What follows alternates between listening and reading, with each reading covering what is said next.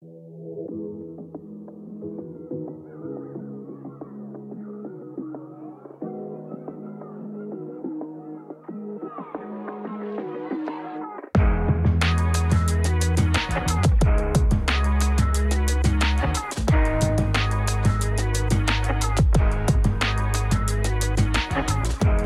další epizodu wrestlingového podcastu Kávička s Michalem. Jako vždy vás zdraví Michal Petrgal. Máme pátek 27. ledna, to znamená, že před námi je první placená akce, nebo měli bychom už říkat prémiová akce, pro mě Grand Slamová. První Grand Slam WWE v roce 2023 Royal Rumble. Ale to není téma, které bych tady dnes chtěl probírat, protože Eh, preview se mi zaprvé nechce dělat a hlavně už jsem se věnoval v posledním díle kávičky fantasy bookingu a vzhledem k tomu, že prémiová akce Royal Rumble je trošku specifická, že tam není moc zápasů, tak ono ne, ne, že by nebylo co probírat, ale mám dnes chuť na něco úplně jiného, takže vás tady všechny vítám. No, máme za sebou 30 let od Raw, měl jsem možnost eh, se na tom podílet alespoň eh, českým hlasem, řekněme, takže jsme vůbec poprvé nějaké velké výročí, eh, řekněme, oslavili také na české mluvící televizi, tedy na Strike TV. Pro nás to bylo 25. ledna ve středu, tedy Raw XXX, takže ve chvíli, kdy myslím, že v listopadu nebo v říjnu se řešilo logo pro RO, které mělo být ve Filadelfii, právě tak, aby uctilo památku eh, těch 30 let, tak už tehdy se objevily ty 3X. Vlastně jako takový náznak porna, všichni si z toho dělali legraci a já jsem si říkal, no, vypadá to, že asi to opravdu bude oficiální logo a taky, že to oficiální logo bylo, ale eh, snad kromě nějakých Eh, srandiček, eh, to je asi každému jedno. Musím říct, že tohle výročí bylo moc pěkně udělané, ale nebudu tady mluvit jenom nějak extra pozitivně, protože tam jsem si všiml i prvního většího zádrhelu v dramaturgii, k čemuž se dostanu. Ostatně ten zádrhel způsobil jeden z nejzásadnějších segmentů nejenom toho daného rolu, ale posledních let a to byl segment Bloodline, kde původně mělo dojít k nějakému oceňování od členů předchozí generace Bloodline, takže podle mě by se tam objevil Rikishi, Afa a Sika Wild Samoans. No a všichni tak nějak doufali, že to bude vést k Rokovi. Jestli to mělo vést k Rokovi, to se teď určitě nedozvíme, možná se to nedozvíme nikdy, ale je mi úplně jasné, že tam měly být Rikishi, a určitě právě Afásika, které už jsme párkrát viděli, právě jak předávají tu pochodeně Romanu Reincovi. Takže tenhle ten segment byl zrušený právě i kvůli tomuhle, ale myslím si, že to právě udělali velmi dobře. Že se rozhodli, že udělají soud Semiho Zejna jako náhradu. Nevím, jestli tohle měli připravené, nebo se z toho ten soud měl stát, to taky nevíme. Ale nakonec jsme dostali něco opravdu hodně zásadního z toho hereckého hlediska. Samozřejmě, že to bylo dlouhé, samozřejmě, že to bylo na začátku, ale bylo vidět, jak to všichni žerou. Ve Filadelfii, která byla vyprodána, ta hala byla vyprodána, byla opravdu narvaná až k prasknutí. A člověk si říkal, že co vlastně tím chtějí, chtějí docílit. Jestli chtějí udělat už takhle turn na eh, jsem jeho Zejna, takhle ho zradit, nebo co to vlastně bude znamenat. znamenat. A musím říct, že jsem absolutně nečekal jednu věc a sice to jednak eh, mně přišlo úplně totálně random, že Paul Heyman najednou tam přeje, stejně jako přál ECW ve Philadelphia smrt, tak přál v podstatě smrt se mimo Zajnovi, což bylo hodně drsné, ale hlavně najednou otočil. A říkal jsem si, že k tomu neměl vlastně ani žádný důvod, jelikož eh, byl jeho velký kámoš, ale pak si člověk řekne, že Heyman je vlastně uh, takový lišák, taková lasička odporná, která prostě dělá všechno pro to, aby se zalíbila tomu hlavnímu. Nebo zkrátka, aby zůstala někde. Takže proto najednou otočil a zmanipuloval ty důkazy. A všechno to směřovalo k tomu, že se mezi jim bude takhle vykopnutý.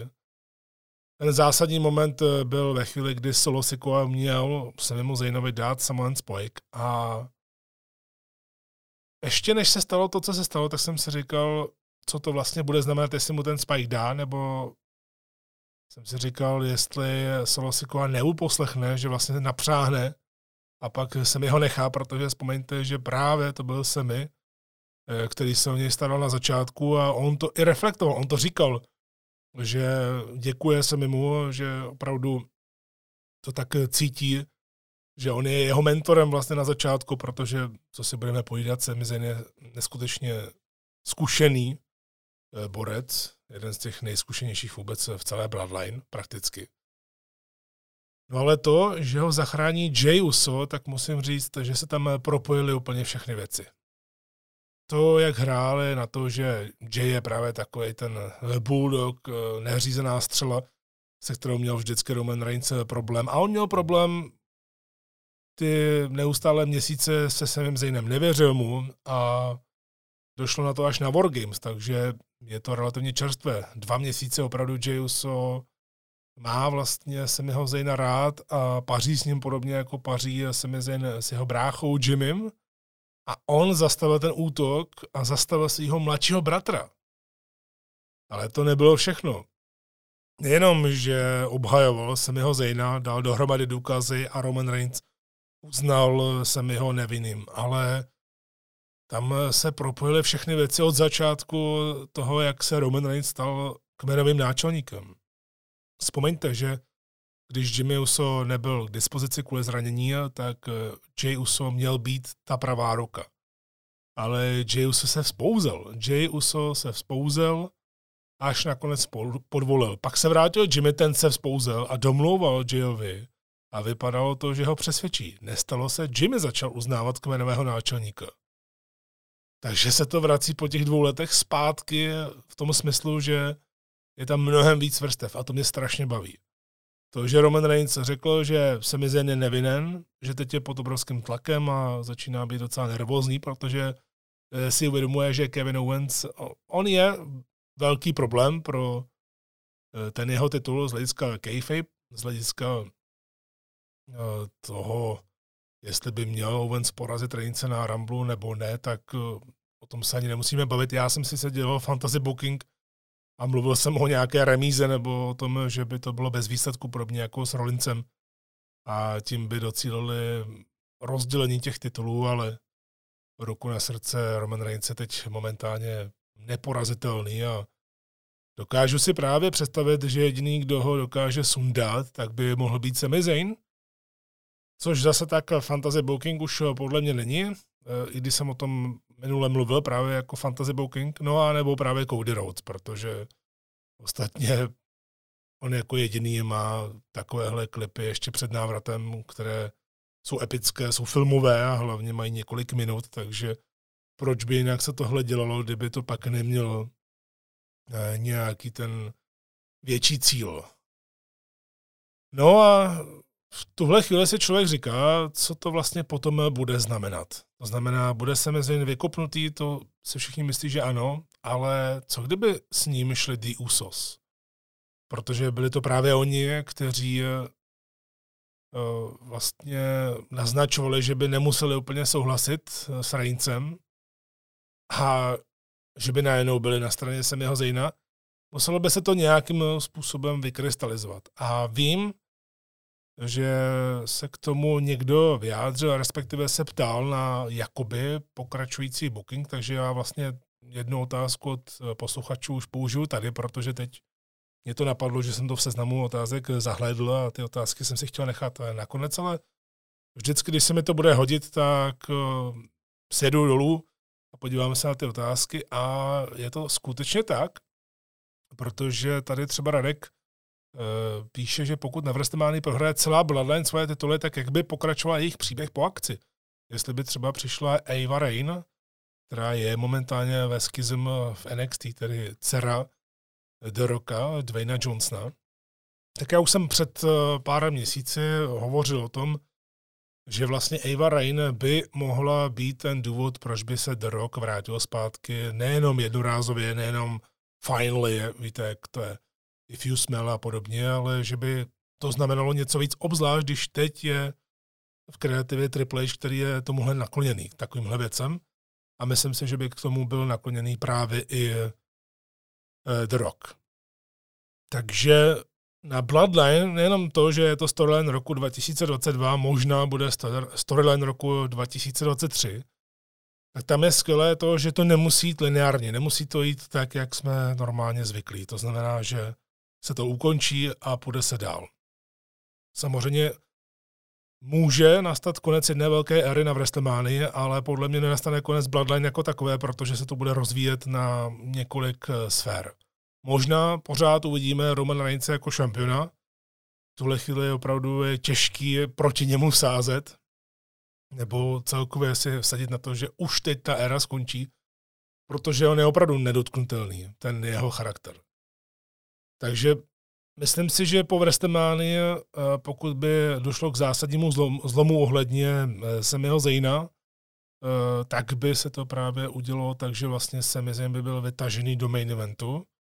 A Roman Reigns buď by úplně zmizel, záleží, jak by se to rozpadlo z Bloodline a jak by to pokračovalo dál s těmi rozbitými kousky, anebo by postupně mohl vlastně to jakoby předávat, ale pořád by tam tak nějak zůstával a my víme, že on má propůjčený čas, on to říkal několikrát, on se tím netají, že má ten čas propůjčený, tady ve wrestlingu je právě kvůli té leukémii a e, co si budeme povídat, nejenom, nejenom kvůli té leukémii, ale právě také kvůli tomu, že ho čeká, si myslím, nějaká kariéra ve filmech, jestli úspěšná, to nikdo neví. Takže Bloodline je výborná v tom, že i kdyby tam došlo k zásadnímu zlomu, tak ty jednotlivé kousky se mohou rozvrstvit do Raw, do SmackDownu a pokračovat s tím další měsíce, protože oni si s tím budou hrát. Ale v tuhle chvíli si myslím, že Ava Rain na to, jak působí v NXT, tak si dokážu právě představit, že by Ava Rain nebo Ava Rain, nebo jak tomu budou říkat, nebo jak se to teď vyslovuje, myslím, že Ava Rain, tak pokud to s The Rockem bude vypadat uh, dobře z hlediska nějakého kalendáře, tak uh, podobně jako William Regal uh, se vrátil do WWE, aby sledoval mimo jiné svého syna Charlieho Dempseyho v NXT, tak je úplně jasné, že pokud tam bude něco takového a The Rock by u toho mohl být, tak to pro svoji dceru udělá. Takže Bloodline segment byl sice strašně dlouhý a ovlivnil prakticky celé ro, ale Myslím si, že to bylo celkem zásadní úplně pro všechny. Stejně jako segment eh, Bray Wyatta a Undertakera. Já, když vystupoval LA Knight, tak mi bylo úplně jasné, že tam přijde nějaká legenda. Undertaker byl dopředu potvrzený, a takže když se ozval Gong, tak si člověk řekl, jo, tak to bude taková ta klasika, přijde Deadman, bude Last Ride nebo Chokeslam a pravděpodobně, když je tam LA Knight, tak eh, to směřují k tomu, že by mohli udělat alespoň něco s Whiteem.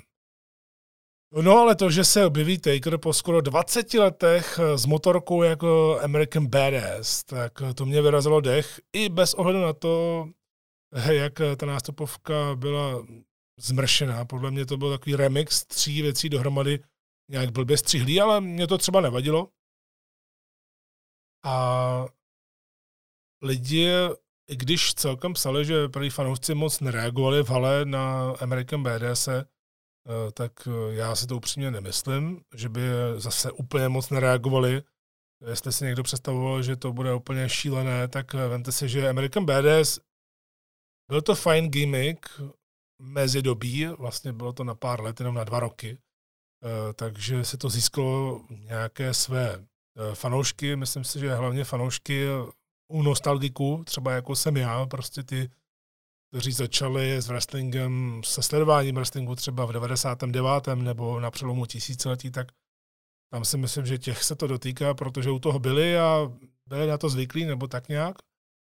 Ale ono je taky potřeba říct, že tohle ukazuje skvělý trend, pokud opravdu má docela dost eh, lidí, co to sledovalo, pocit, že nebyla moc velká reakce tak to znamená, že v WWE je mladší publikum, což je výborná zpráva.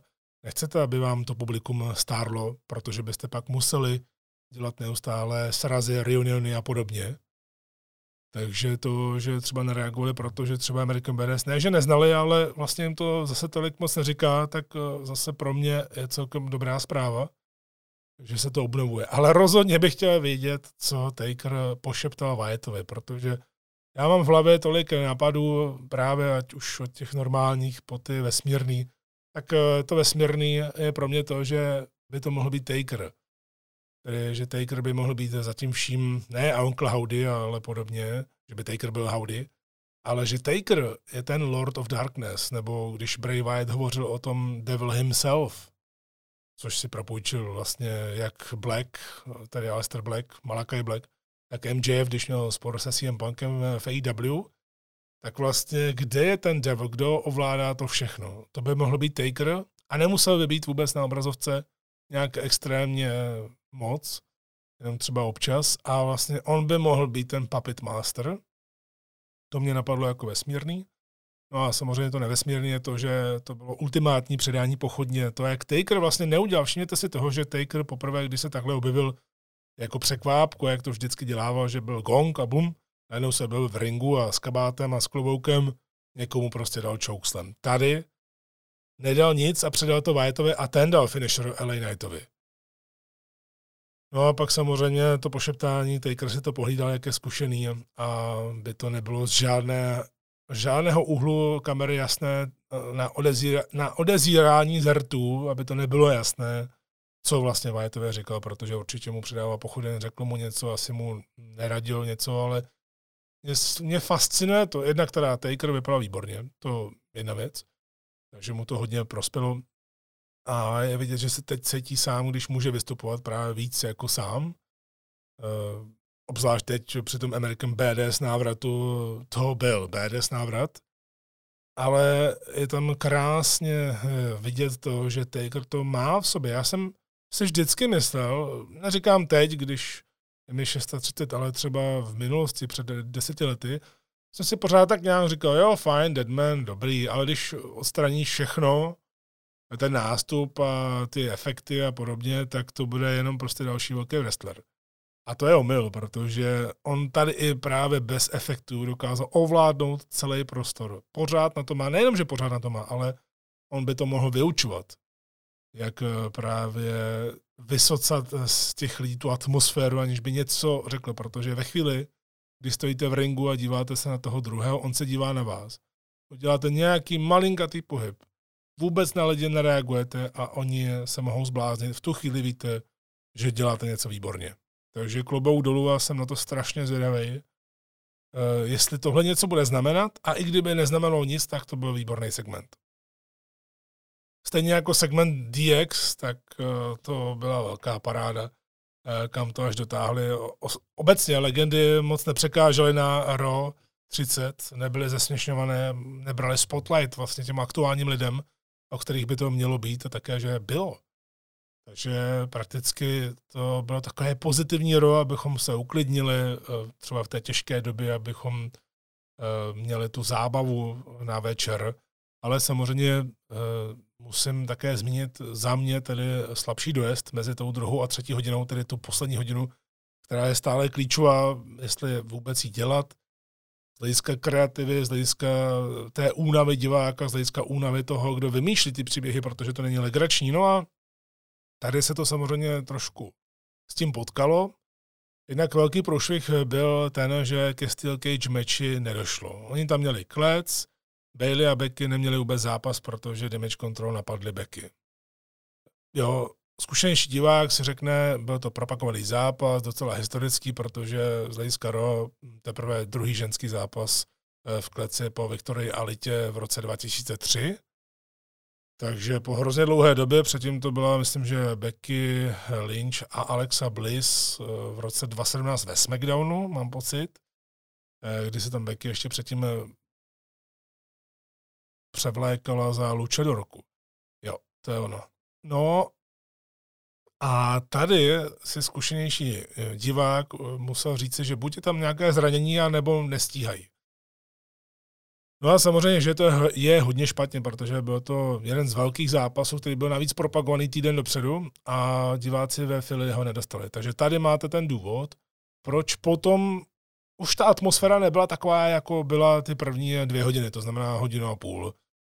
Eh, do té doby Bailey Becky, myslím si, že ve Philly byla výborná atmosféra, potom už to trošku vychladlo, ale zase, já jsem se díval na celý ten plán, na tu dramaturgii a bylo oznámeno, nebo nějak prostě bylo oznámeno, že ten segment Bloodline na začátku eh, byl strašně dlouhý, což byl dlouhý, ale když se člověk podívá na ten seznam segmentu zápasu, tak ono opravdu nebylo kde ubrat. Ono nebylo kde ubrat jenom tady, protože vemte si, že se Charlotte měli plány, že právě přijde Ric Flair po dlouhé době a vlastně jí předá ten odkaz, takže tohle odstranit, když už tam máte Flaira, by bylo divný. Stejně jako nemůžete odstranit nebo nějak zničit main event, který sám o sobě podle mě byl trošku zkrácený také, a tam byl hlavně napojený Lesnar a celá storyline. Tím pádem právě ještě u té Charlotte nemohlo dojít eh, k vyškrtnutí zápasu Bianca Sonya Devil, protože to zase navazovalo na ten segment. Jo, určitě to pro ně nebylo těžké, bylo to podle mě první větší zádrhel takhle v dramaturgii, protože tady si Triple H vlastně uvědomil, že někdy asi je to zapotřebí víc kočírovat, protože úplně tady přetekli AW s tím má problémy častěji, právě protože je to až moc volné někdy. Ale to samozřejmě neznamená, že bych je nějak extra kritizoval, protože právě někdy ta svoboda je mnohem, mnohem lepší. Ale celkově Raw 30, myslím si, že se povedla. Hlavně to ještě navíc bylo před Raw Rumble, takže lidi jsou teď nadšení a jsou spokojení, mají co sledovat. A hlavně na Rumble se strašně moc eh, lidí těší. Vlastně jako každý rok, ale já musím říct, že letos se těším nejvíc za posledních možná 10, 12 let. Reach for the sky, boy!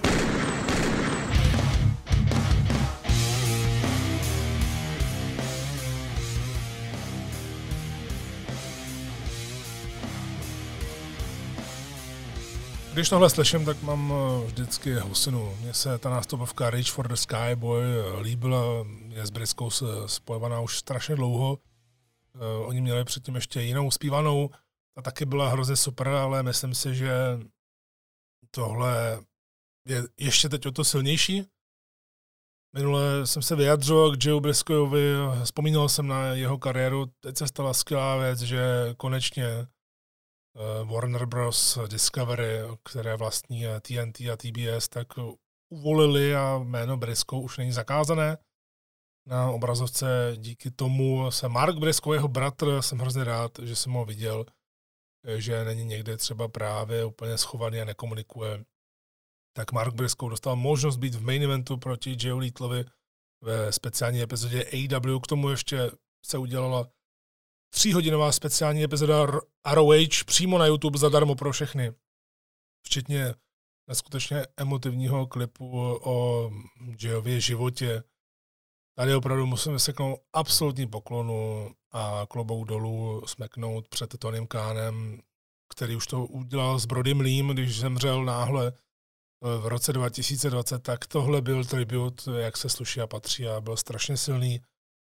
Pro mě je pořád eh, těžké o tom celkově mluvit, takže já jsem se chtěl jenom zmínit takhle eh, k tomu, že jsem to sledoval Eh, poslední Dynamite, který přišel dokonce i přes milion, takže to lidi zajímalo, jak to bude vypadat a vypadalo to nádherně, bylo to nejenom neskutečně emotivní pro všechny, bylo vidět, jak lítl brečí před zápasem, po zápase.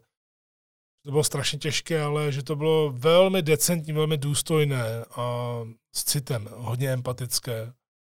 A jsem za to strašně rád, moc děkuju AEW za to, že tohle to udělali protože opravdu ta památka teď eh, je ještě o to větší a pořád na něj myslím, každý den pořád myslím na jejich rodinu. Je to pro mě takové, jak jsem říkal, je to pro mě těžké o tom mluvit, mám to i spojené eh, se svým životem, o to víc je to vždycky pro člověka eh, horší, když se to právě spojí s nějakým tím jeho osobním tragickým okamžikem, v životě, protože je to dost eh, právě podobné eh, v tom smyslu, že vám odejde z ničeho nic eh, člověk, kterého jste milovali se kterým jste se ještě teď bavili a ne, není to podlouhé nemoci, je to z ničeho nic. Luskutní prstu, ani se nemůžete s ním vůbec nějak rozloučit. Máte pak jenom vzpomínky v podobě posledních SMS nebo posledního telefonátu, který jste s tou osobou měli. Takže právě z tohohle důvodu uh, to je pro mě dost takové uh, hodně silné a proto jsem strašně rád uh, za to, co udělala AW. Takže to jenom takhle v krátkosti, musel jsem to takhle říct. A pojďme na věc, kterou jsem si říkal, že by bylo záhodno udělat. A nazval jsem ji půlroční vysvědčení Triple H, protože přijde mi, že teď už to dává smysl hodnotit, jestli se to povedlo nebo nepovedlo, protože já vždycky říkám, když je něco nového, hlavně to hned nekritizujte po první uh, epizodě, že už to nemá smysl, že to je na prd. Hlavně to nekritizujte po měsíci, po dvou, ale třeba ideálně po čtvrt roce. V případě přechodu celé éry v WWE si myslím, že je záhodno uh, to řešit až uh, po půl roce, takže myslím si, že celkově bych mohl vždy tak po půl roce hodnotit ten produkt WWE nebo AEW, to je jedno, ale zkrátka po tom půlročním období u WWE je to jednodušší, protože vlastně si můžu udělat, že mám jedno období od Rumble po SummerSlam a druhé období od SummerSlamu až právě po začátek Rumble, což je teď. A je to půl roku, protože Triple H převzal od Vince těsně před SummerSlamem. SummerSlam už byla jeho show, ale s dojezdem Vincových storylines a po SummerSlamu už eh, to bylo jenom na Triple Hovi. Takže vím, že vás to taky hodně zajímalo, jelikož Triple H vzal zpátky spoustu lidí, eh, spoustu z nich také přebrandoval a to nás ještě ostatně čeká. Tak eh, si myslím, že by bylo záhodno se říct plusy, minusy k těm, které vrátil zpátky. Protože samozřejmě to není všechno jenom juchu, ale můžeme si k tomu říct proč. Možná jsem na nějaké, na nějaké jméno zapomněl, když tak mě klidně doplňte a myslím si, že v další kávice si můžeme udělat třeba pokračování nebo, nebo tak nějak podobně, nebo že bych to jenom v nějaké mini rubrice eh, s notičkami eh, ještě dozmínil. V každém případě jsem si ten seznam udělal pro jistotu, protože těch lidí bylo docela dost. No a můžeme začít rovnou právě na SummerSlamu, kde se vrátila Dakota Kai. Byla tam i Io Sky, ale ta vlastně neodešla. Eh, v každém případě to byl ten první zásadní statement, to první prohlášení Triple H, že já jsem tady a teď se dívejte, co vlastně budu všechno dělat. Eh, Dakota Kai, us, uh, Dakota Kai dala dohromady Damage Control s Bailey a Io Sky Damage Control musím říct, že má strašně moc eh, prostoru v televizi. Nevím, jestli je to po každé dobře, někdy si myslím, že ne. Eh, ale z hlediska toho zvyknutí si na eh, velkou obrazovku, tak Dakota Kai, podle mě tam se to povedlo v tom smyslu, že člověk pochopil a poznal, proč byla škoda, že vlastně odešla z WWE, že je to velký talent, dlouhou dobu jí trvalo vlastně přejít z face na heel. Ona to i sama říkala, že se to nedokáže představit eh, dělat eh, heel postavu. No a najednou to udělala v NXT a šlo to výborně. Myslím si, že samozřejmě před sebou má ještě eh, velkou cestu, ale Dakota Kai bych považoval za ten úspěšnější návrat, protože vlastně pro ní to byl debit v WWE, celkově v tom hlavním rastru. A i mluví. Dostává prostor, má zajímavý styl zápasení a vlastně od té doby je spojená s Io Sky v tech týmu, což si myslím, že je dobře pro Io Sky, eh, protože ta pak eh, může v singlu zvládnout eh, ty zápasy úplně na pohodu a být relativně velkou hvězdou právě pod tímto režimem. Kerion Cross a Scarlett, tak eh, ti se vlastně vrátili eh, v jednom SmackDownu úplně nečekaně před Clash of the Castle, kdy Drew McIntyre měl nejlepší období svého života a šel proti Roman Reignsovi ve Velsu. Crossův návrat zpátky byl excelentně udělaný, protože zaprvé přišel se Scarlett, to bylo vůbec poprvé v hlavním rastru, eh, za druhé člověk si hned uvědomil, že Triple H v něm vidí main eventera, protože napadl McIntyre a koukal se ještě na Reince, oběma zkázal, že je TikTok. Ne, že by si měl založit TikTok, ale že jim utíká čas. No a hlavně Kross vypadal úplně jinak, než když jsme ho viděli naposledy v hlavním rastru a i v NXT. Jednak se trošku vysekal, ale hlavně změnil vizáž, protože mě třeba osobně se ani moc nelíbil holohlavý. Takhle s těma vlasama vypadá jako větší zabiják. Tak eh, to bylo to pozitivum. Ale musím říct, že mě Karrion Cross vůbec nebaví v hlavním rastru. Mě nebaví jeho zápasy. NXT je měl možná o trošičku lepší, hlavně záleželo proti komu je měl, protože třeba s Balorem to bylo super, jenomže s Balorem, tak to je easy. Ale jednak eh, si myslím, že přišel do těch zápasů z formy, alespoň eh, ty první souboje, to, tak to bylo vidět a ten spor s druhem vlastně měl možná znamenat to, že on je připravený na main event, ale Zdálo se mi, jako kdyby Triple H si uvědomil, že ještě připravený není, tak ho trošku schladí, protože od té doby vlastně spíš napadá někoho, jako je Madcap Moss, teď vlastně Rey Mysterio a podobně. Takže za mě super návrat, excelentní návrat. Pak to vychladlo. My jsme samozřejmě dostali tu skvělou nástupovku, ale právě u ní to u mě většinou končilo právě i v NXT, že Cross byl zajímavý hlavně Eh, tou vizáží, eh, tou nástupovkou, to, jak přemýšlí o wrestlingu, to je všechno fajn, on to má v sobě, ale jakmile pak buď začne zápas, nebo on je v ringu a nemá ty super udělané videoklipy v postprodukci, eh, tak mě prostě nebaví. Baví mě mnohem víc Scarlett a právě je to Scarlett, která dělá víc ty zápasy než Karrion Cross. Teď se to trošku zlepšilo v posledních týdnech i z hlediska toho, jak mluví Karrion. Je vidět, že pracují na tom, co by vlastně měl nosit, když nebude zápasit a tomu vyhovuje. Myslím si, že směřuje k lepšímu, ale zatím za mě právě ten návrat Krose na to očekávání je to spíš právě neúspěch. Dexter Lomis ten dostal obrovskou eh, příležitost, protože byl tak nějak vidět pomálu snad v každém ro a to hrozně dlouhou dobu. Dostal vlastně ne main event storyline, ale dostal storyline, o které se mluvilo pořád, až už to potom pro některé nebylo hezké, tedy storyline s Mizem, do které se ještě navíc Eh, také zapojil Johnny Gargano. No a Dexter Lomis ukázal, jak by mohl být eh, s tím svým creepy gimmickem eh, úspěšný, jsem chtěl říct ne spokojený, ale úspěšný v hlavním rastru, protože já jsem byl vždycky přesvědčený, že to nedá v hlavním rastru s tímhle tím gimmickem, obzvláště ne u Vince. Ale tady mě přesvědčil, jenomže přesně potom, když jsem viděl ten zápas Mizem, v tom ladder matchi a celkově, tak už eh, chápu ty moje obavy, protože eh, kam potom půjdete s tím dál, kromě toho, že ho vidíte v zákulisí se sekerou, eh, že nemluví, že to vlastně bude jenom právě takové cameo, jenom takový kompars, dalo by se říci. A to nevím, jestli je úplně dobře. V každém případě Dexter Lumise, tím, že teď není vidět, zase, tak celkem to i vítám, kvituju to, protože byl předtím vidět hrozně moc, ale ten návrat se povedl výborně, protože to ukázalo to, co Triple H a spolu jsou schopni dělat. Nejenom s Lumisem, ale celkově ty malinkaté věcičky, ty niance. To se mi na tom moc líbilo to sledovat každý týden. Jo, bylo to natažené, ale vzhledem tomu, že jsme předtím nebyli u WWE zvyklí na dlouhé storyline, většinou to končilo, většinou to začalo jedním pay skončilo to druhým a podobně.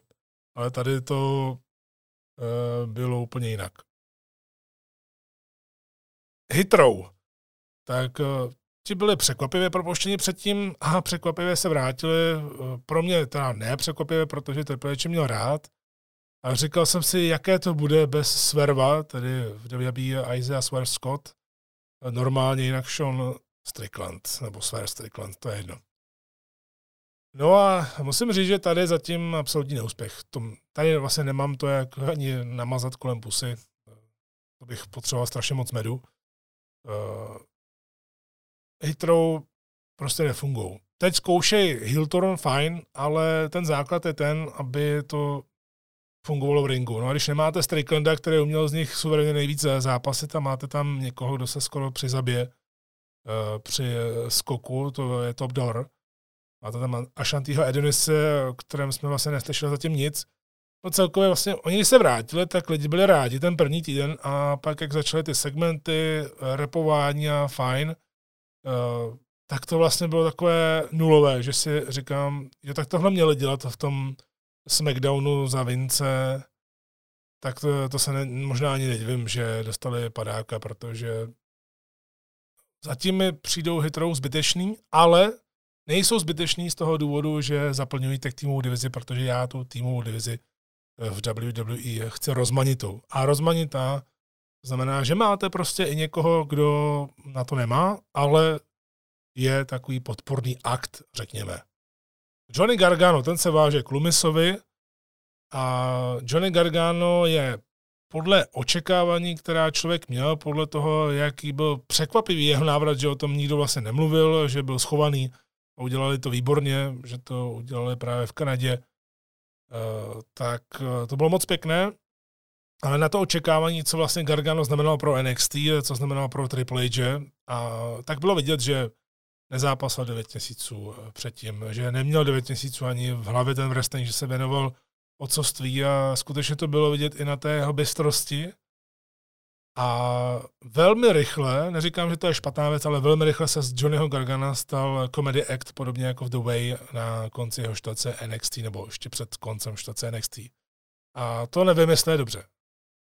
Gargano umí být eh, vtipálek, ale tady zatím právě v tom příběhu, který měl s Lumisem a Mizem, spíš působil jako heel, protože byl otravně komediální, eh, takže vlastně není tak vtipný, abyste mu mohli zatleskat, ale spíš si říkáte, ať už to skončí.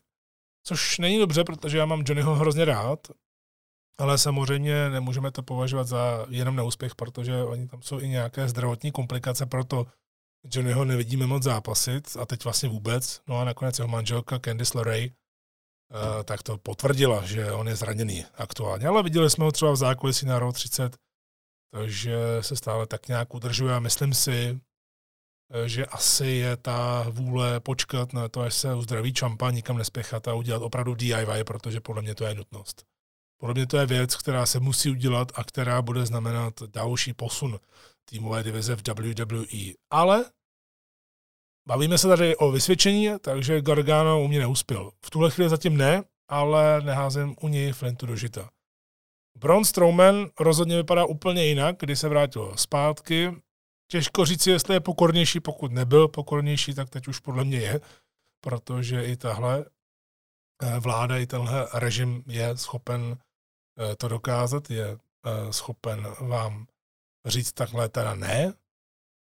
A musím říct, že Braun Strowman vypadá fenomenálně. Má nejlepší tělo za celou svoji kariéru v WWE nebo celkově ve wrestlingu a už dokázal, že umí zápasit, lepší je mače.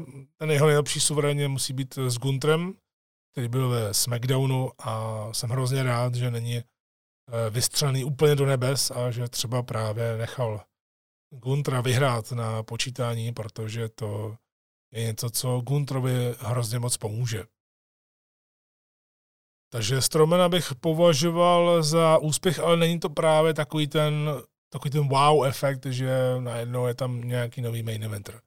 Emma to bylo nečekané, když se vrátila zpátky po dlouhých letech v Impactu, ale je vidět, že ta se vrátila z úplně jiného důvodu. Za prvé chce být se svým milým, což je Reddick Moss, to je jedna věc a jednak Emma je natolik zkušená, že podle mě, vzhledem k tomu, jak je zatím bukovaná, že všechno prohrála, tak si nemyslím, že se Emma vrátila do WWE, aby měla tituly, ale vrátila se, aby byla součástí uh, téhleté společnosti a pomáhala těm mladším wrestlerkám, nebo zkrátka byla tam jako mentor. Aspoň mi to zatím takhle přijde, že ona tak působí. Podobně třeba jako Candice LeRae, u Emmy tady nevnímám to, že by to bylo Eh, negativní, ale vlastně s tím návratem nic neudělali. Takže to vlastně není pochvala pro Triple H. Candice LeRae, tak to byl taky šok docela, že se ukázala rovnou v hlavním rastru, ale tady je prostě vidět, že ji nikdo nezná. To je její největší eh, vlastně deficit, její největší handicap, že ji prostě nikdo nezná. A je to možná škoda, Eh, v každém případě Candice LeRae až na pár mini setlých výjimek, tak eh, taky podobně jako Gargano to zatím není úspěch. Bray Wyatt se vrátil v říjnu na Extreme Rules a rozhodně to byl návrat, který eh, byl návratem posledních let, protože to bylo udělané výborně ještě právě s těmi teasery předtím, s tím Bílým králičkem a podobně. A musím říct, že ten návrat se povedl na výbornou a chápu lidi, že jsou rozhořčení z toho, že vlastně se s Wyatem nic neděje, protože tady to je opravdu ultra slow uh, dlouhodobý booking, ultra pomalý dlouhodobý booking u Bray Wyatta. Vůbec nikdo z nás neví, absolutně nikdo z nás teď netuší, uh, kudy to bude směřovat, ale já se spíš těším na to, co nám zase rozkryjou. Nemám to tak, že bych byl netrpělivý a už bych něco potřeboval vidět, ale chápu lidi, že to úplně spadlo, že ten návrat celkově byl absolutně fenomenální. A u mě to teda spadlo i to nástupovkou, protože za mě se teda moc eh, nehodila na Vajeta. Když poprvé vstupoval eh, do SmackDownu a měl mluvit a tam se objevil právě Ankle Howdy, tím končil ten SmackDown, to si pamatuju, eh, tak prostě mi to k tomu nesedí a celkově mně přijde ta hudba docela taková ne úplně kvalitní, ale už jsem si na ní zvyk. Furt si myslím, že ať už Findova muzika, nebo v případě Bray Whitea, eh, toho původního Bray Whitea, Broken Out in Love, tak eh, ta pohodovka na basu zahraná, tak si myslím, že to je asi to nej, co Bray Wyatt měl, ale je to jedno. Tuhle chvíli si myslím, že Bray Wyatt je to největší jméno, které WWE získala a v souvislosti s tím, co jsem zmiňoval ohledně Takera, Eh, tak si myslím, že eh, Bray Wyatt je tam správně a že by měl být jednou z těch největších hvězd. A kdo ví, třeba pak i získá titul, i když on přesně jako Taker, on ten titul ne, že nepotřebuje, ale on by ho neměl mít, protože když máte někoho, kdo je takhle jakoby silný mentálně z hlediska toho, že u Wyata jsou to hry, u Takera to byla ta hra, právě s tím, že on je deadman a podobně, tak jak ho vlastně pak chcete porazit o ten titul. Je to taky divný. No a na závěr tady v seznamu mám Good Brothers. Tak tam musím říct, že to, ten návrat se absolutně povedl a vychladlo to právě ne kvůli WWE, ale skutečně vidět, že oni Anderson a se vnímají jako součást Stylese a když se AJ zranil z ničeho nic na house show, bylo to přes Vánoce, Eh, tak najednou OC vlastně nemá co dělat. A místo toho, aby teď někam násilně vrhala tyhle ty dva lidi prostě do něčeho jiného, tak eh, to spíš právě podobně jako třeba u Gargana, že čeká na čampu, si myslím, tak eh, oni budou postupně nějak čekat na Stylese a budou v tom pokračovat dál. Ale to neznamená, že by nemohli mít týmové zápasy, že by nemohli jít o tituly. Takže to byl seznam. No a teď vlastně jako takové správné vysvědčení, co se teda zlepšilo a naopak na čem je potřeba zapracovat. To bych měl zmínit. Tak za mě určitě, co se zlepšilo. Variabilita v wrestleru. E, že nevidíme pořád to samé dokola. Samozřejmě vidíme taky odvety, ale ne tak často. Ale vidíme právě, třeba vemte si Bronson Reed, e, se ukázal, a pak jsme ho neviděli týden, což ale bylo kvůli Vánocům. Pak tam byl jenom jeden segment v zákulisí a zase jsme ho neviděli a pak měl ten skvělý eh, squash match s Tozavou a teď jsme ho zase eh, na výroční rol neviděli, eh, kde absolutně nebyl prostor, ale je to dobře. Nemusíte každého wrestlera vidět každý týden, to říkám pořád. Zlepšil se určitě moment překvapení a zároveň i takové nepřekvapení, protože to má třeba New Japan, že vlastně vás nepřekvapí, že vyhraje ten a ten v nějaké té fázi že vyhraje právě třeba na Wrestle Kingdom a dává vám to smysl a nebudete na schvál jenom říkat, že to je kravina, právě protože vás to jakoby nepřekvapilo. To je nesmysl.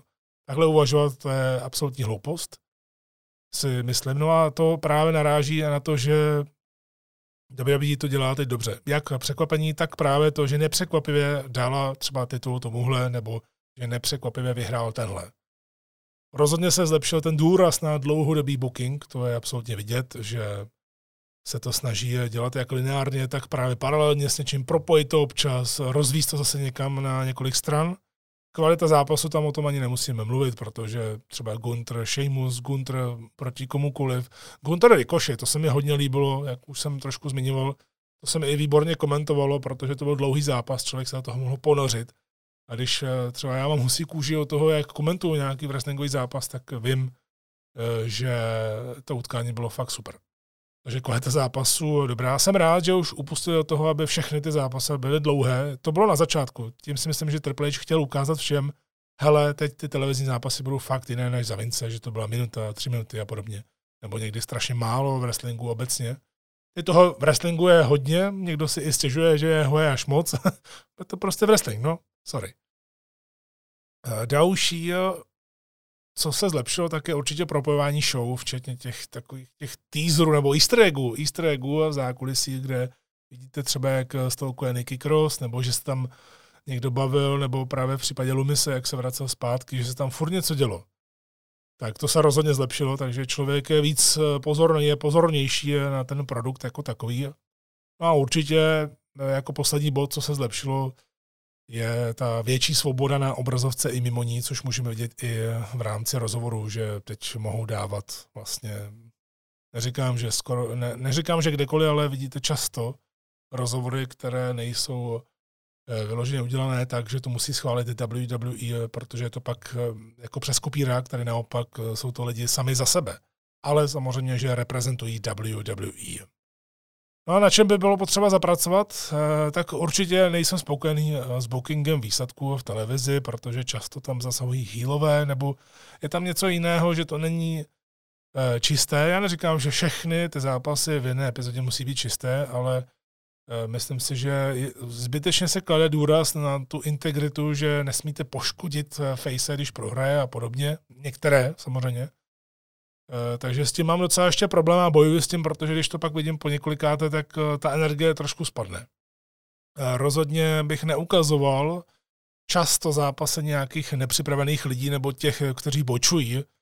Všiml jsem si, že do některých SmackDownů tam WWE úplně v pohodě zařadila dva ženské zápasy. Nic proti ženám, ale zrovna právě ty dva zápasy byly plné absolutních nepřesností. Já, mě boče nevadí vůbec, ale když to vidíte, že si prostě nesednou, že to je všechno mimo, že to je divný, že pak vlastně oni se zastaví a ne, nevědí, co mají dělat, tak zkusí něco zalehnout. Vypadá to prostě divně a nemyslím si, že Raw a SmackDown je prostor na to, abyste dávali lidem možnost se učit. Od toho je právě NXT Level Up, od toho je main event, od toho jsou další dark matche nebo podobně. A samozřejmě, až to pak bude fungovat, tak je dáte na obrazovku. Jo, Určitě v tom někdy může hrát roli nervozita nebo máte špatný den, ale tohoto by se rozhodně měla WWE vyvarovat. U Vince to tak eh, nebylo eh, časté právě proto, že on eh, těch zápasů moc nedělal a hlavně nedělal delší zápasy. To může být ten problém.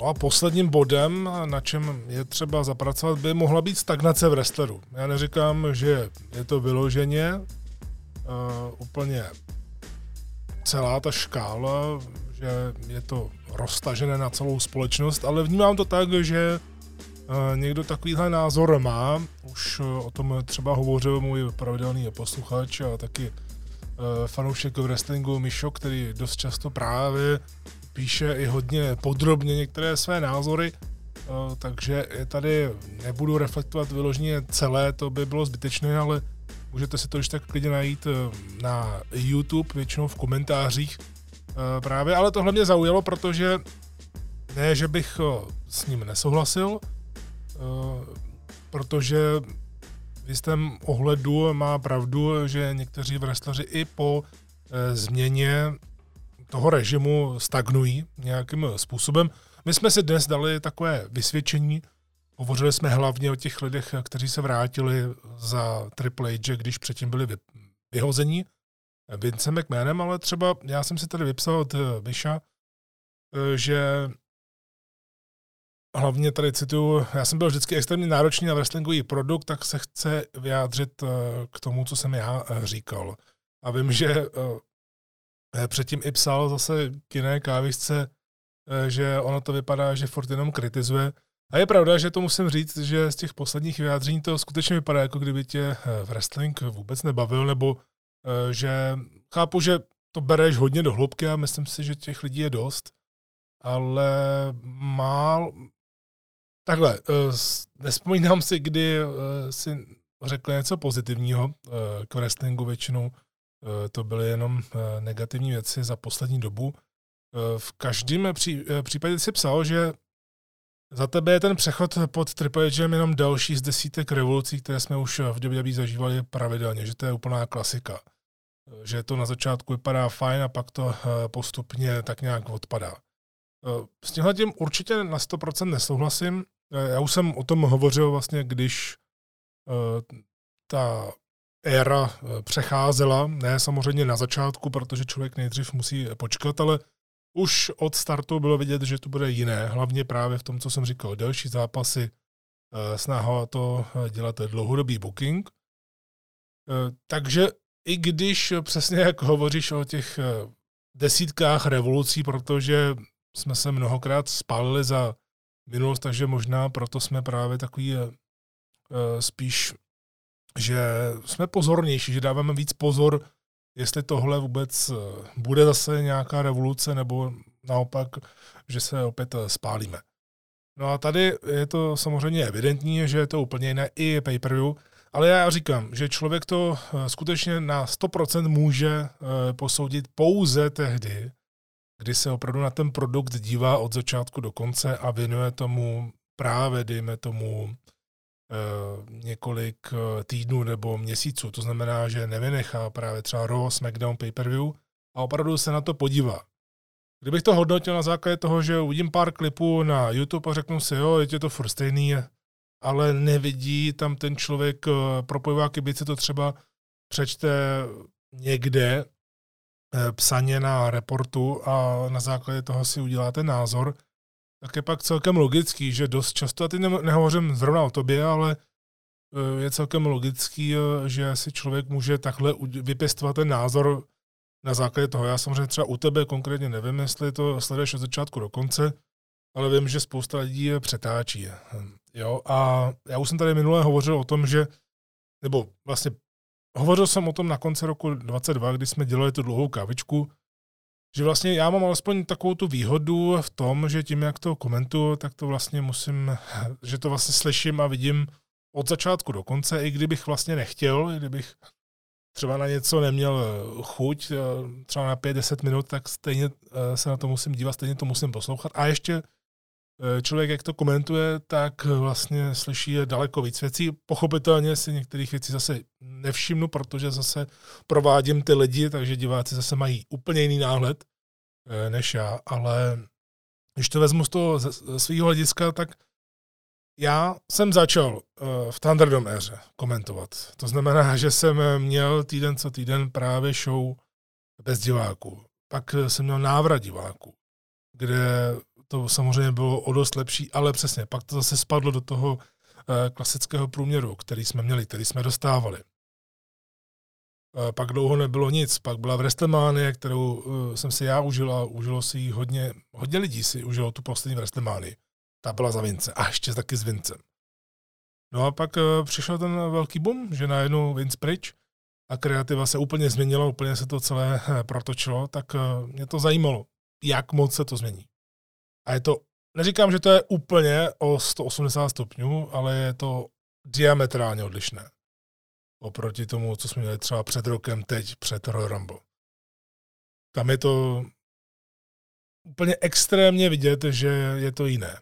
A že to vede i k těm eh, placeným akcím nebo premium akcím úplně jinak že se člověk na ně víc těší, protože právě jsou nějakou kulminací a ne prostředkem toho, aby se pokračovalo zase v televizním vyprávění, protože Vince akcentoval právě eh, ty televizní díly, protože ví, že vyjednali spolu s Nickem Kánem obrovský balík peněz eh, za ty práva, takže se snažili eh, dělat to Raw a SmackDown, což je paradoxní. Dělali, snažili se dělat Raw a SmackDown ratingově nějak vyvážené, že to občas nastřelili něčím, nějakou hvězdou nebo legendou a hodně na to dbali, zatímco právě u pay mají jistý network nebo Peacock, takže k tomu tak přistupovali, ale stejně člověk z toho neměl pocit, že by dali maximum právě do Raw a SmackDownu a teď je to zase naopak, že Raw a SmackDown je výrazně lepší. Raw má samozřejmě právě ten problém v tom, že je moc dlouhý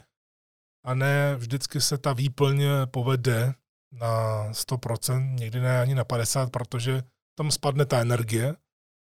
Je to docela logické. Mně některé ty díly RO utíkají hodně rychle a některými utíkají o něco hůř a právě zrovna ta výplňová hodina je dost problematická, když se to nepovede zaplnit něčím zajímavým a spadne i ta energie lidí v hale, tak eh, je to bohužel samozřejmě problém a je to problém, který nevyřešil ani Triple nevyřešil by ho ani Paul Heyman, myslím si, že by ho nevyřešil vůbec nikdo.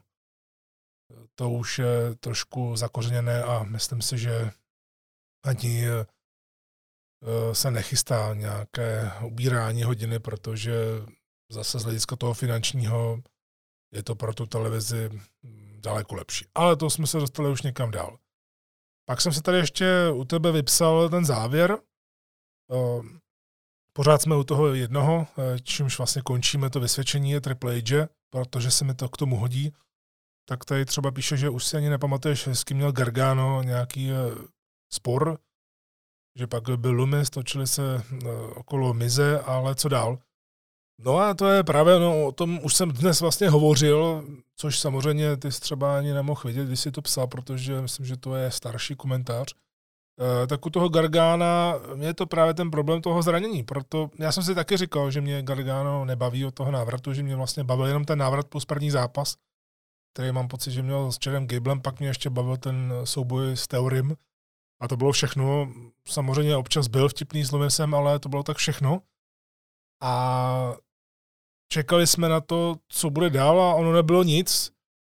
A najednou Gargano byl spíš jenom jako poskok, takže to bylo divný. A teď víme, že je to zranění. A jsem si jistý, že jak už jsem trošku naznačil, co bude dál, tak podle mě počkají na Čampu, až se uzdraví, protože on to nemá zase nějak super vážné a udělají ten tech team DIY, protože podle mě si to WWE zaslouží. Mít takovýhle tech team, který byl excelentní Eh, v NXT právě s American Alpha a také FTR, neboli dříve Revival. Takže z tohoto hlediska stagnace charakteru chápu, býval to vždycky největší problém WWE, ale to vysvědčení za půl roku já dávám uh, velmi dobré, myslím tím, jednička to zatím není, aby jsme zase nechválili tolik, ale myslím si, že na dvojku to určitě je. Možná s malinkatým mínusem právě na základě toho, eh, že se až na pár výjimek eh, nepovedlo zapracovat ty lidi, kteří byli vyhozeni, ale myslím si, že v tom Triple H bude pokračovat dál a ono se to sedne. Já jsem za půl roku spokojený, protože se to výrazně zlepšilo. Je to daleko zajímavější, říkají mi to i právě lidi, co pravidelně sledují Strike TV a Říkají to i lidi, kteří právě sledují jenom wrestling na Strike TV a nejsou wrestlingoví fanoušci. E, že to teď hrozně baví. Samozřejmě se i trošku vytratil ten humor, který e, Vince měl tak rád, ale je tam zase trošku jiný typ humoru. V každém případě rozhodně takhle děkuju za ten e, názor. Je trošku už možná z toho cítit, že seš spruzelej z wrestlingového produktu obecně. Já to chápu Eh, člověk to občas eh, mývá, obzvlášť když to člověk sleduje hrozně dlouho, eh, tak jsou tam takové ty, řekněme, horší období, kdy už si člověk říká, proč to třeba vůbec sleduje, když mu to přijde furt stejný nebo furt stejně zoufalý, řekněme. No a na závěr kávičky, té dnešní kávičky, která je vlastně taková speciální, přátelé. Teď mi to vlastně napadlo, že tohle to je poslední kávička za prezidentování Miloše Zemana. Samozřejmě oficiálně to jasně neplatí, protože ta změna prezidenta bude díl, ale tenhle víkend si volíme novýho prezidenta, takže tohle je vlastně poslední kávička za Miloše Zemana. Všechny kávičky, všech těch 279 dílů, včetně tohoto, eh, jsem dělal za prezidentování Miloše Zemana. Takže kávička je taková orámovaná tímto prezidentem. Ale to jsem nechtěl zmínit na konci kávičky. Já jsem vám slíbil, že se vyjádřím k vašim dotazům. Našel jsem úplně všechny, takže to vezmu od těch starších až po ty novější. Projedeme YouTube, moje soukromé zprávy. No zkrátka všude, kde jste něco psali a co mě zaujalo, k čemu se tak nějak dá vyjádřit. Tak našel jsem tady starší dotaz z Instagramu, Eh, Děkuji za ně Radkovi, který píše často dotazy, já jsem za to rád. Eh, nepřemýšlel si o tom, že byste do vysílání zařadili třeba nějaké Hall of Fame epizodky, například komplet přemluvenou řeč Undertakera, Stinga nebo DX? Eh, díky za tenhle dotaz. Určitě myslíš do vysílání Strike TV. To jenom takhle doplním. No, vlastně my, když jsme přecházeli na začátku loňského roku do té podobě, že budeme dělat uh, SmackDown česky. SmackDown tady zůstal, Raw se přidalo česky a NXT úplně vyhodíme a budeme právě dávat dokumenty, což bylo nejlepší rozhodnutí, protože to má strašně moc lidí rádo. Co vidím takhle za ten rok, co jsme to dělali. On to vlastně nebyl úplně rok, protože on se o tom rozhodlo před rokem, ale než nám ty dokumenty dodali, ty, co já jsem chtěl, co jsem si vlastně vytvořil nějaký ten seznam, co jsme mohli dávat, co jsme nemohli dávat, eh, tak eh, nastal červen. Ale tak za toho půl roku jsme toho stihli opravdu hodně. Jsem za to rád, že to takhle jede. Vlastně každý pondělí je eh, nový dokument. Tak vlastně v tom původním seznamu byl taky, doku, ne, ne dokument, ale byly magazíny Table for Three, což je vlastně ten stůl pro tři, jak se to dá přeložit, ale jsou tam tři lidi, ale jenom se mluví. Nebo tam eh, vlastně byl i podcast eh, Stone Colda, a taky se tam jenom mluví, tak eh, tyhle ty jsme vyřadili a spíš jsme se koncentrovali na historii, na něco zajímavého. Tohle, co říkáš, by určitě mohlo být zajímavý, ale my, nebo takhle, já chci se zaměřit hlavně právě na lidi, aby je to zaujalo na první dobrou. Tady jsem si jistý, že je kompletně přeložená řeč, třeba právě Taker nebo DX, by mohla mm, zaujmout fanoušky, kteří už to delší dobu sledují, neorientují si to tolik třeba v angličtině, nebo by jim to přišlo zajímavý eh, v češtině a měli by to jako doplněk. Ale takovým těm divákům, kteří to právě sledují vlastně jenom na Strike TV, což je vlastně naše cílová skupina, protože vlastně wrestlingového fanouška jako takového, který to sleduje dlouhodobě, eh, tak já vlastně nemusím nijak eh, přemluvat, protože on se stejně rozhodne sám, jestli to bude sledovat u nás na Strike TV, nebo eh, se na to bude dívat úplně někde jinde v angličtině. To jsou prostě opravdu takový ti lidi, eh, u kterých vlastně nerozhodne nic.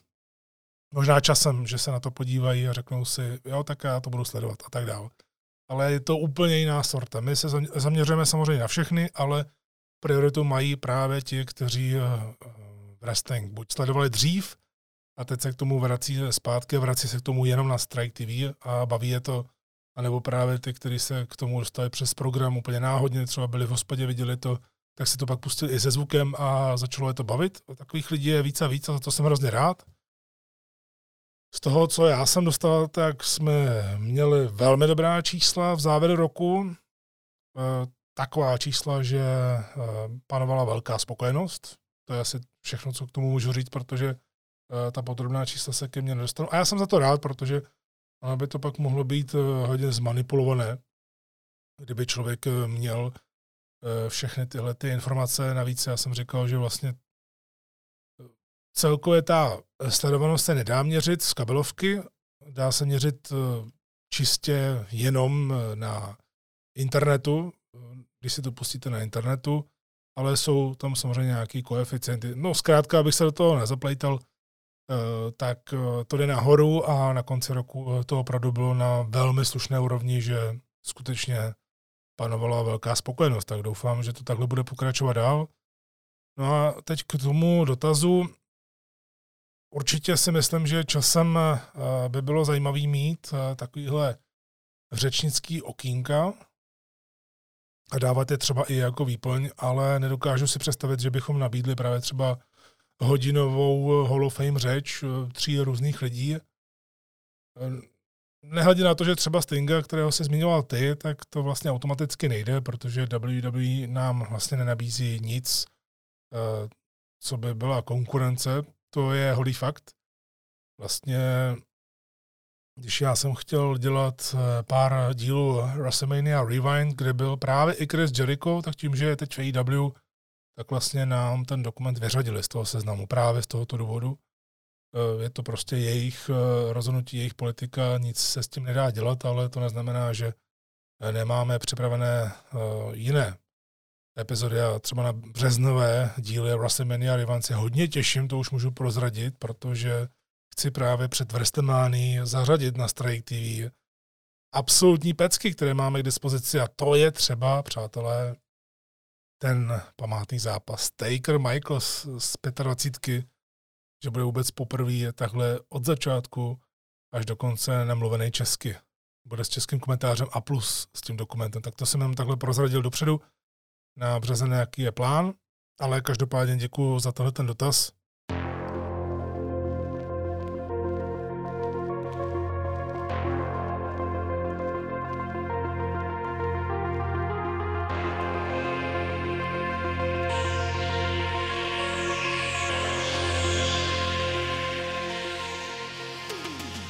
Tady vidím ten dotaz k té Bloodline, což jsem si už vlastně vyzobl předtím, ohledně Avy Rain.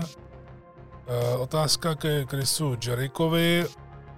E, Fozy oznamují letošní turné, pokud budou domluvat Evropu, tak bude šlobovat, aby byli zase u nás. E, výborný dotaz, protože vlastně pokud si vzpomínáte, tak nejenom, že Fozy byla tady v Pražském futuru, někteří z vás jste tam byli, někteří z vás jste měli možnost i mluvit s Jerichem jako my venku, po koncertě, to je jedna věc, někteří z vás mají jasně fotku. No a já jsem vlastně hovořil o tom a mluvil jsem potom i s promotérem, bavili jsme se, že pokud by byly příště, nebo až budou příště, že e, velmi rád se toho zúčastním i z hlediska propagace, že to propojíme vyloženě jako hudba v wrestling. Ne, že bychom k tomu udělali wrestlingovou show, to by stejně ani nešlo, ale spíš z hlediska propagace, že právě bychom mohli obstarat tu wrestlingovou obec a oni by se starali o hudbu, protože Fozy tady upřímně v Česku není moc zavedená kapela, to já určitě vím, protože se eh, hudbou tady vyloženě zajímám a chodím velmi pravidelně na koncerty, takže vím, co tady frčí a co ne.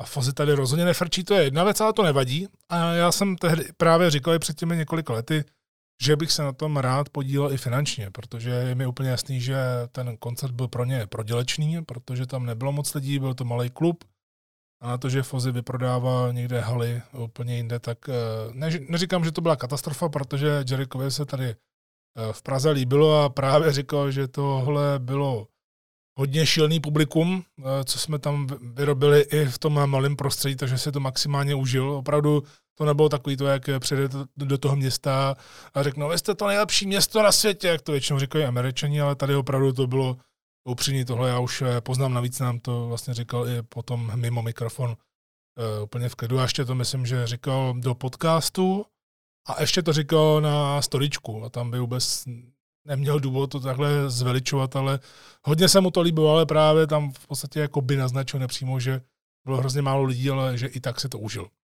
Tak, eh, k tomu jsem se vlastně dostal takhle oklikou, eh, že jsem nabídl i vlastně finanční eh, kopromoterství, že bych u toho chtěl být takhle zainteresován a právě třeba i pomoct s tou ztrátou případnou, protože mě přijde škoda, jasně, tady se na tom asi nedá, vydělat, ale mně přijde škoda, že když je tady ta možnost, nejenom vidět Fozy, ale vidět Jerika takhle a třeba mu i připravit eh, a taky jeho kolegům z kapely připravit zajímavý program v Praze, eh, tak si myslím, že je škoda toho nevyužít, pokud je tady taková nabídka. No a z hlediska té evropské tury, já jsem se vlastně o tom dokonce i bavil s Jerikem chvilku, právě venku, protože mě hned napadlo, že se zeptat, jako kdyby jsme chtěli příště, co máme dělat, jestli se máme ozvat právě manažerovi nebo takhle, tak Eh, přesně takhle mě odkázal, že určitě řešit to přes manažera. A bavil jsem se o tom právě i s promotérem, což byl, pokud se nepletu, Obscure Promotion. A na jejich koncerty chodím pravidelně, takže mám tam i nějaký malý kontakty, takže jsme se o tom bavili, ale nikdy to nebylo nějak eh, konkrétní, řekněme. No a teď se dostávám k tomu aktuálnímu. Je to velmi těžký v tuhle chvíli, protože Já jsem slyšel jeden podcast Krise Jerika, který předtím se bavil o Evropě, o evropském, kom, eh, o evropském koncertování. Myslím, že, myslím, že tam měl Butchera s Every Time, eh, Every Time I Die, eh, což teď už vlastně není v Every Time I Die, ale byl kytarista, zároveň wrestler a bavili se právě o turování. A bavili se o Evropě, že je potřeba rozdělit Evropu právě na britské ostrovy a na tu kontinentální a oba se shodli, u těchto kapel právě podobně i jako Evertime I Die, já si myslím, že jsou na tom dost podobně jako Fozy. Nemyslím stylově, ale tím zaujetím právě tady u nás ve střední Evropě. Takže v Británii je to přepal, je to neskutečný, co oni tam dokážou uh, vlastně vyprodat nebo zaplnit a je celkově merčem a tak dále, že finančně to dává velký smysl, tam je třeba na 5-6 dní a přesně řekli, že to nechápou, ale že ta kontinentální Evropa je úplný opak, že to prostě nevyprodáte, nezaplníte to, eh, proděláváte na tom, ne, že si vyděláte málo, vy na tom proděláváte, jste v mínusu.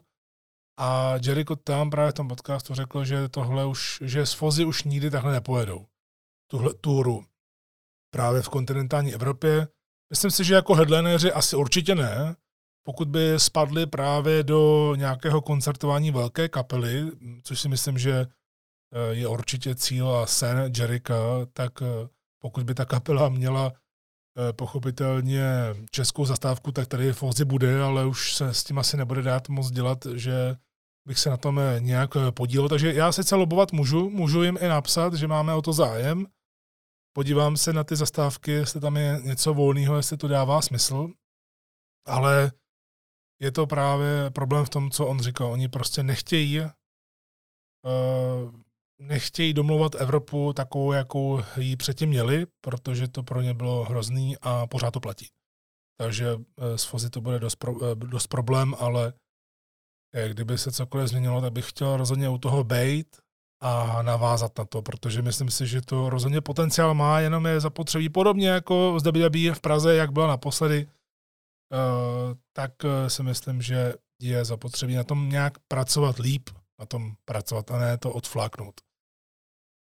Uh, tak, tady je, NFL má Bradyho, UFC má Johna Jonese, no to nevím, jestli úplně John Jones the GOAT. No a kdo je podle tebe WWE GOAT, tedy je ten nejlepší ze všech v historii wrestlingu napříč společnostmi? Tak já myslím, uh, takhle.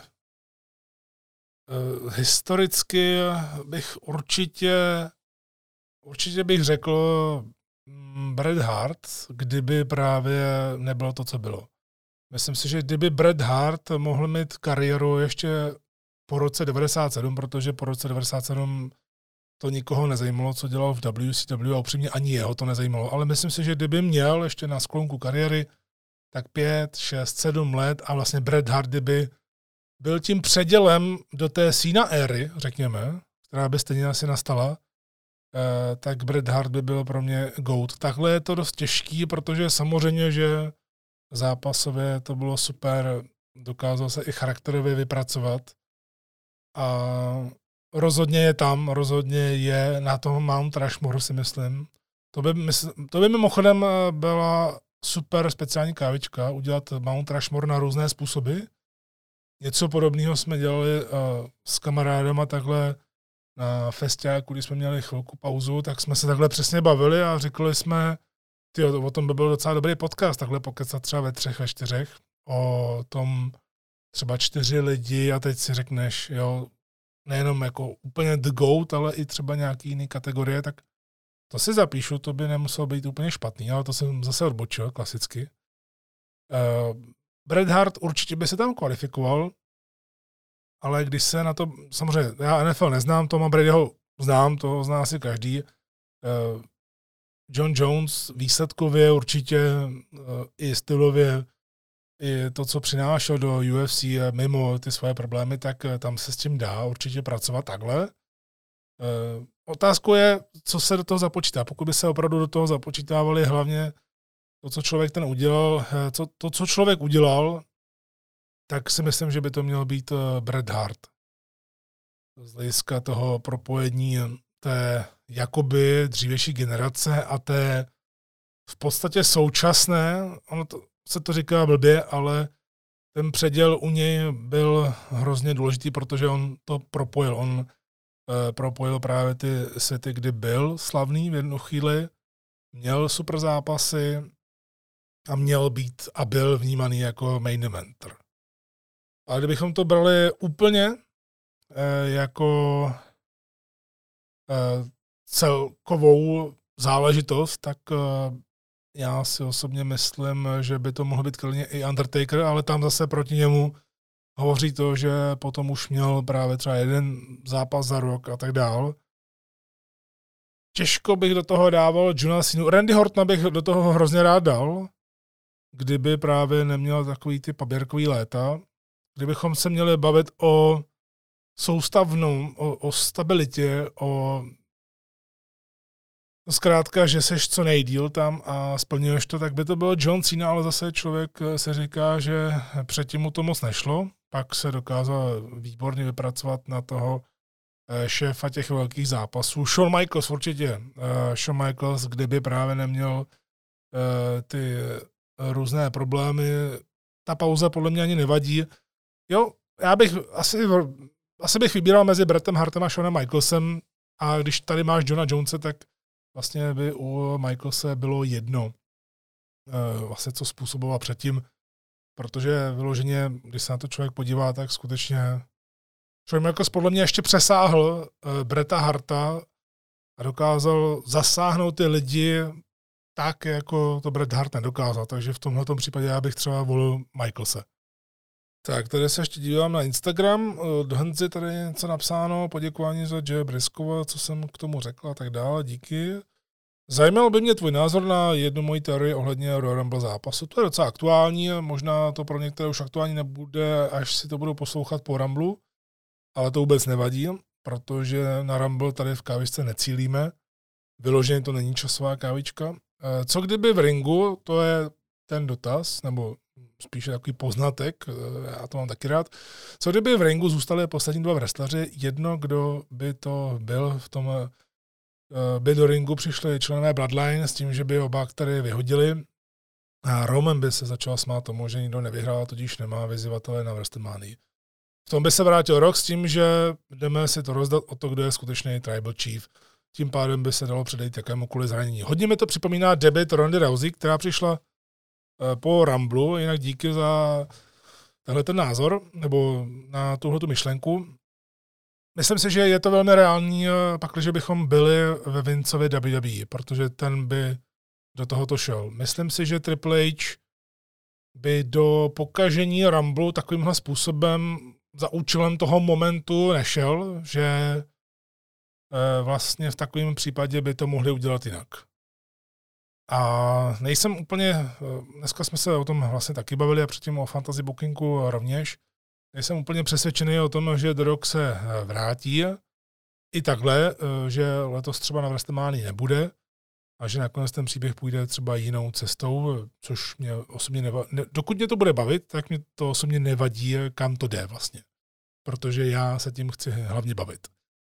No a takhle by to samozřejmě bylo právě takové to finální, kdy se Roman sám uvědomí, že je v problémech a že opravdu teď jde o hodně a že pokud sklame, pokud prohraje s rokem o to, kdo je kmenový náčelník, tak vlastně eh, celé ty dva roky jenom lhal lidem, takže ten příběh by byl zajímavý a byl by zajímavý i pro roka, protože by najednou to nebylo jenom právě o tom finally a if you smell, ale bylo by to o propojení té storyline, o které jsme se i bavili, že by se do toho mohla zapojit i jeho dcera Eva, pokud není ještě moc brzo na ní. Ale určitě bych, pokud by The Rock měl být na Ramblu, tak si dokážu představit tu tvoji myšlenku, že by se to takhle mohlo udělat. Aby se předešlo jakémukoliv zranění, protože podle mě Rumble pro necvičený wrestlery, který se právě třeba vracejí po roce nebo po několika letech, je to nejhorší, co může být, protože jsou to nekoordinované pohyby oproti třeba právě tak týmovému zápasu nebo singlovému zápasu, kde si to můžete hodně kontrolovat i s tím, koho si vlastně vyberete za soupeře, tak tady ještě přeletíte pro vás, když budete eliminovaný.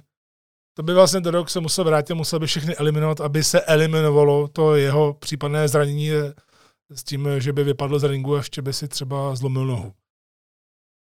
Takže v takovémhle případě by se tohle, to, to co ty říkáš, eh, dalo udělat. Ale samozřejmě těch možností, jak vrátit do roka eh, na obrazovky, bylo už hodně. A stále si ještě nemyslím, že utíká čas WWE. Tuhle storyline, pokud obě strany se dokážou dohodnout, pokud hlavně Dwayne bude mít eh, na to čas, to je to asi nejzásadnější, tak si myslím, že stále na to je ještě právě ten prostor a čas, že to není pozdě.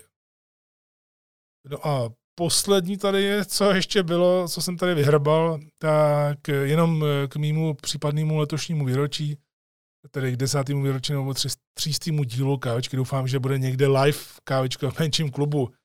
To je zajímavé, že to píšeš, protože vlastně si vzpomínám, kdysi ještě v té první verzi kávičky, kterou jsme dojeli do roku 2018, tak se vlastně dělala i anketa, že bych objel třeba čtyři města.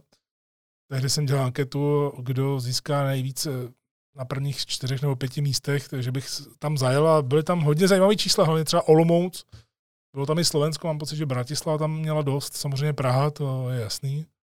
A mám pocit, že tam byl i Hradec, eh, docela na, na vysoký, a Ústí, jo, Ústí nad Labem, mám pocit. Eh, samozřejmě, kdyby se dělala live kávička v menší klubu, tak eh, určitě by to byla Praha.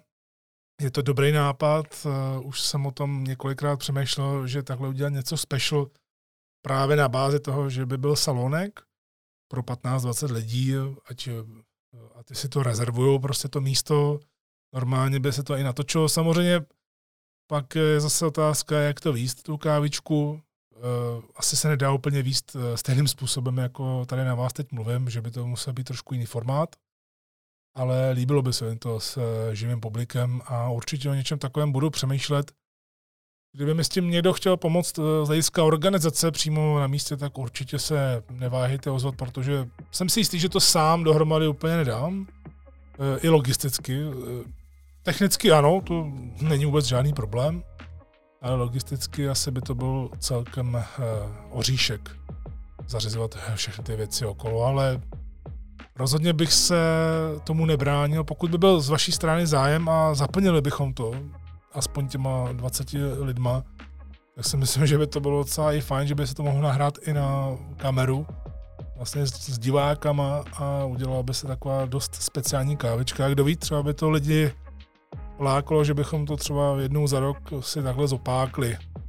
Protože ono v podstatě je to vlastně jako kdybychom vzali sedm pádů Honzi dětka, tak tohle je zase jiný dědek, ale a fušuje tady do wrestlingu takhle přes eh, mikrofon. No a tenhle ten dědek eh, od tohoto mikrofonu se s váma už teďka loučí. Já vám děkuji za pozornost. Užijte si volební víkend, pokud to posloucháte o víkendu, pokud po něm. Já doufám, že jste si užili Rumble.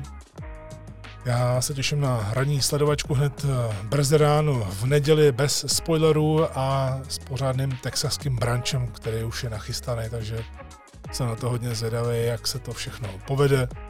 Já vám moc děkuji za poslechy posledních káviček, taky za podporu, kterou mi vyjadřujete a přeju vám krásný víkend. Mějte se fajn, opatrujte se, no a jako vždy, káva s vámi.